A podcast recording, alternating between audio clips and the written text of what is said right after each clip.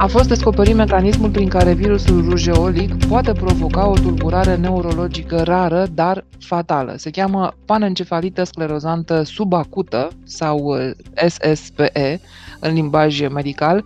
O să descifreze toate lucrurile astea domnul dr. Marius Geantă, președintele Centrului pentru Inovație în Medicină, pentru că, nu așa, a început raportul de gardă. Bine ați revenit! Mă bucur să ne auzim și încep uh, prin felicitări pentru premiul uh, de la Gala Cercetării uh, românești, premiu obținut pentru perseverența și calitatea comunicărilor despre cercetare.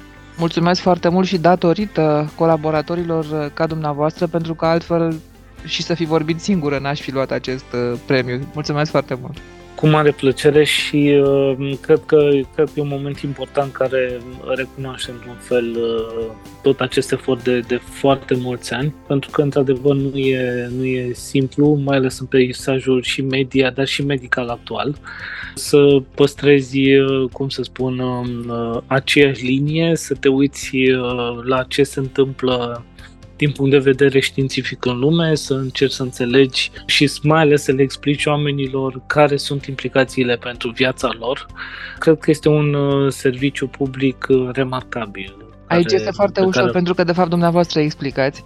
Așadar, haideți să explicăm ce este cu această panencefalită extrem de complicată, după cum sună. Este o boală despre care s-a vorbit, dar parcă nu prea cum să spun, atât de apăsat. Dar nu s-a vorbit atât de apăsat pentru că sunt, uh, sunt cazuri uh, rare aș spune chiar foarte rare, aceste afectări ale întregului sistem nervos central, această panencefalită sclerozantă subacută, după cum îi spune și numele, este o boală care presupune uh, afectarea iremediabilă a sistemului nervos central la distanță de infecția cu virusul uh, rujolic. Noi, de fapt, despre asta vorbim, vorbim mult despre, despre vaccinare, vorbim și despre epidemiile de rujeolă, ele au fost o realitate, inclusiv, uh, inclusiv în ultimii ani.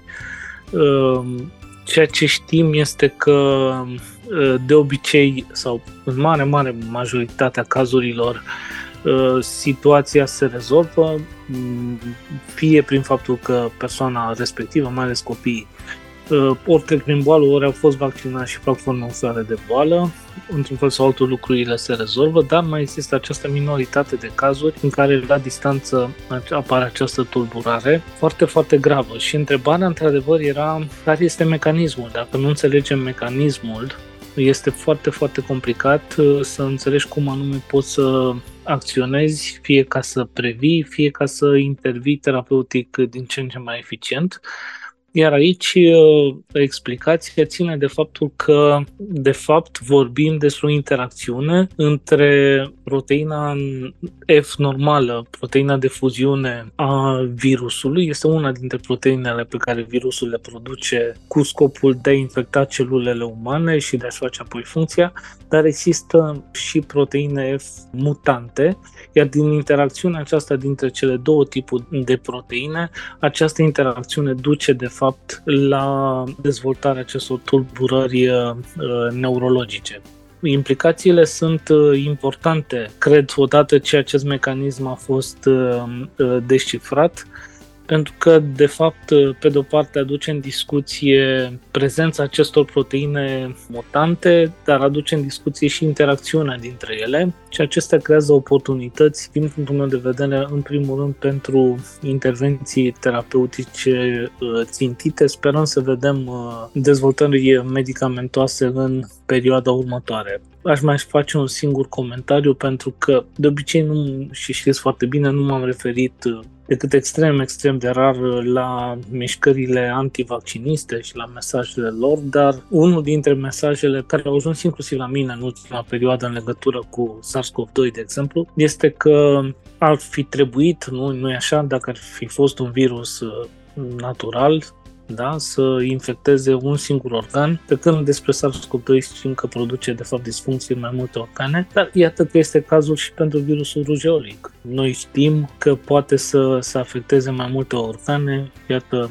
și sistemul nervos central. Deci am făcut această precizare este importantă pentru că suntem acum într-o fază din punct de vedere al comunicării publice în care se aud din ce în ce mai strident voci inclusiv cu profil medical care propagă, propagă idei Uh, care de fapt nu au niciun substrat uh, științific și ideile acestea, dacă ajung la oameni și dacă nu sunt uh, pe deplin filtrate din punct de vedere științific, asta ar putea să producă efecte devastatoare din punctul de vedere al sănătății publice în anii care urmează. Dar am și o curiozitate, nu este cumva neobișnuit ca virusul rujeolic dă această boală?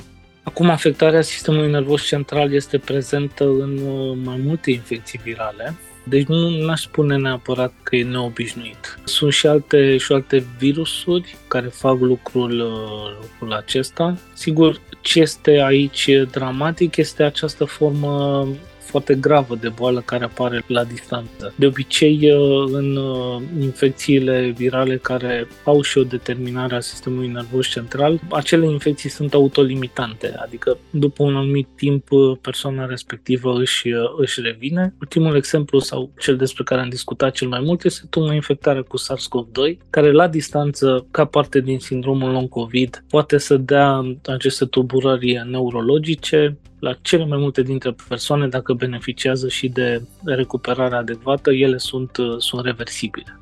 Detalii despre acest uh, articol pe raportul de gardă la esențial COVID-19 și alte amenințări de sănătate publică, acolo unde sau de unde am luat și pentru astăzi și următoarele subiecte. Iată, un uh, nou studiu arată faptul că un interval prelungit între vaccinare și infecție sporește imunitatea hibridă împotriva variantelor SARS-CoV-2. Și asta cumva e bine pentru că nu ne limitează doar la o singură variantă sau, mă rog, tulpină dintre cele care circulă.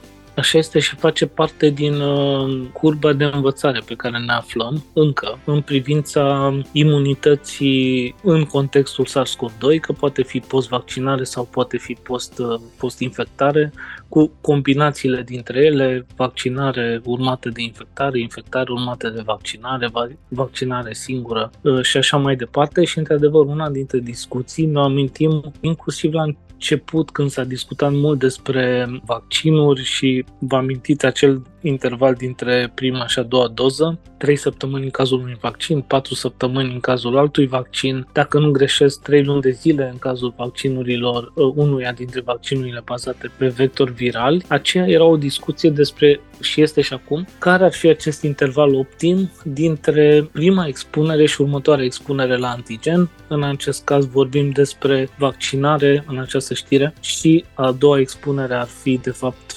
infectarea. Pare că iarăși un lucru pe care nu puteam să-l știm în urmă cu 2 ani de zile. Trebuia să treacă, să treacă timpul și să vedem în viața reală cum stau lucrurile. Pare că acest scenariu în care vaccinarea este urmată la un interval mai lung de, de infectare, este cel care asigură acest tip de imunitate hibridă, cel mai consistent tip de imunitate în privința protecției față de infectarea cu SARS-CoV-2 și mai ales față de apariția formelor grave de boală. Raportul de gardă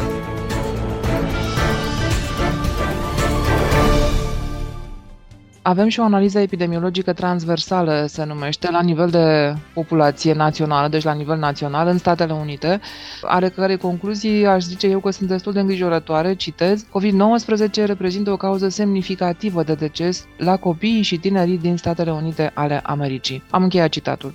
Asta nu vine cumva să contrazică ceea ce știam din pandemie și anume că persoanele mai în vârstă, cu comorbidități, sunt mai vulnerabile?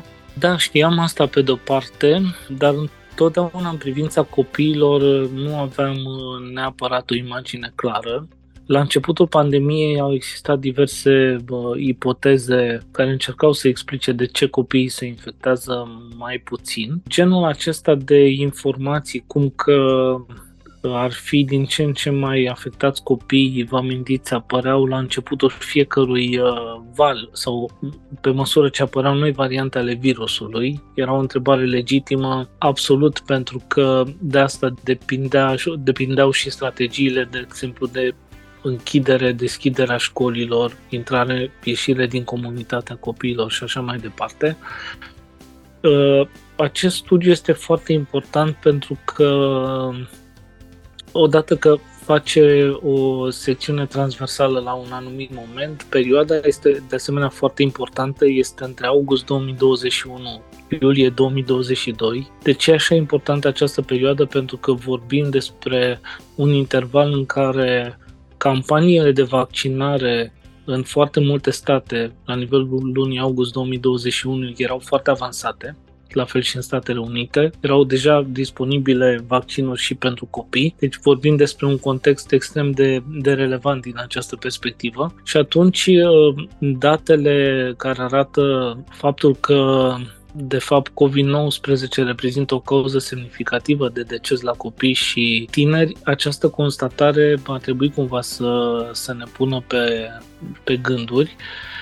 De fapt, mortalitatea cauzată de COVID uh, a fost, este, conform acestei analize, între primele 10 cauze de deces la categoria de vârstă 0-19 ani și uh, reprezintă 2% din, uh, din totalul cauzelor. Sigur, acum va trebui să punem, să punem lucrurile poate și într-un context mai larg și anume că decesul este excepțional la categoria de vârstă 0-19 ani și uh, în general aici, uh, exceptând zona de traumatologie, de accidente și așa mai departe, contează foarte mult riscul individual. Uh, sunt copii, din păcate, care se nasc cu boli ereditare, genetice, unele borrare, unele tipuri de cancer, de exemplu, care pot să ducă, din păcate, la acest uh, deznodământ uh, tragic. Deci, de aceea trebuie privite cumva în acest context toate aceste informații. De aceea,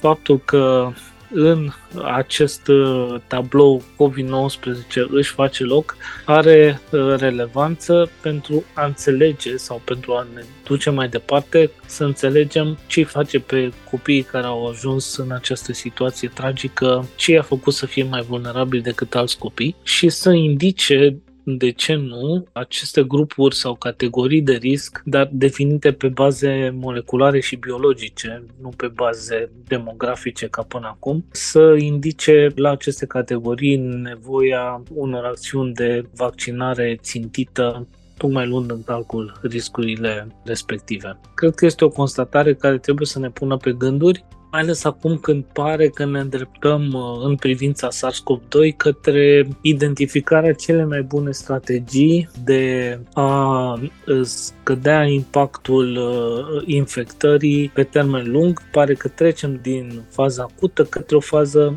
n-aș numi neapărat cronică, dar o fază în care trebuie să ne gândim care sunt cele mai bune strategii de vaccinare, atât din punct de vedere calendaristic, dar și din punctul de vedere al uh, grupelor de vârstă. Am mai spus-o, cred că pandemia și uh, alocarea de resurse și cercetare biomedicală asupra acestui subiect este în măsură să schimbe paradigme vechi din vaccinare și uh, să ne indice cu mult mai mare precizie cine ar putea să beneficieze sigur, cu toții am putea să beneficiem, dar cine ar trebui să fie, să spunem, în prima linie a recomandărilor privitoare la, la vaccinare și detaliile legate de acest subiect sunt pe raportul de gardă, unde, iată, avem noi date științifice care susțin siguranța vaccinării împotriva COVID-19, după cum scrie raportul de gardă, la pacienții diagnosticați cu cancer. Imunoterapia împotriva cancerului nu interferă cu imunitatea conferită de vaccinare împotriva COVID-19. A fost o discuție întreagă în pandemie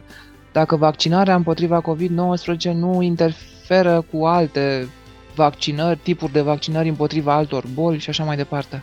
Într-adevăr, și în privința pacienților cu cancer uh, s-a pus în discuție și uh, tratamentul chimioterapii, care reprezintă un, un instrument extrem de des folosit, de fapt. La fel, imunoterapiile au fost, uh, au fost puse în discuție, pornind de la ideea, în cazul imunoterapiilor, că ar exista cumva o interferență. Imunoterapiile, de fapt, să o spunem încă o dată, trezesc sistemul imun al organismului care reîncepe să recunoască celule canceroase și să le atace, distrugându-le și astfel apare efectul antitumoral și exista acest semn de întrebare, sigur amplificat de foarte mulți oameni, din păcate, ca nu cumva, eu știu, vaccinarea care, desigur, presupune tot o activare a sistemului imun dar pentru a recunoaște virusul SARS-CoV-2, dacă nu cumva ar exista o interferență între cele două, sigur au fost uh, aduse foarte multe argumente care veneau uh, din, uh, din zona cercetării fundamentale, se referă la mecanisme. Am avut